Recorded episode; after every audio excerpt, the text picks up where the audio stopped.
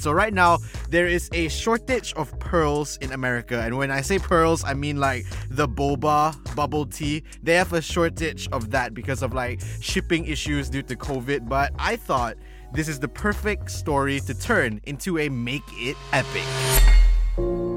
Is it really happening? I'm sorry you had to find out this way. It, it's even on the news. I know. This just in. Reports of shortage of bubble tea all around the world is happening. Oh no. What are we supposed to do now? I don't know. I don't know, buddy. Mummy, what's that?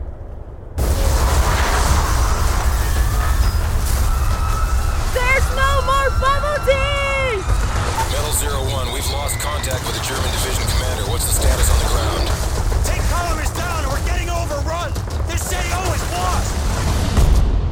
The Fall of Boba, coming 2021 in 3D. Buckle up. All the hits here. Because you're on the Hits Drive.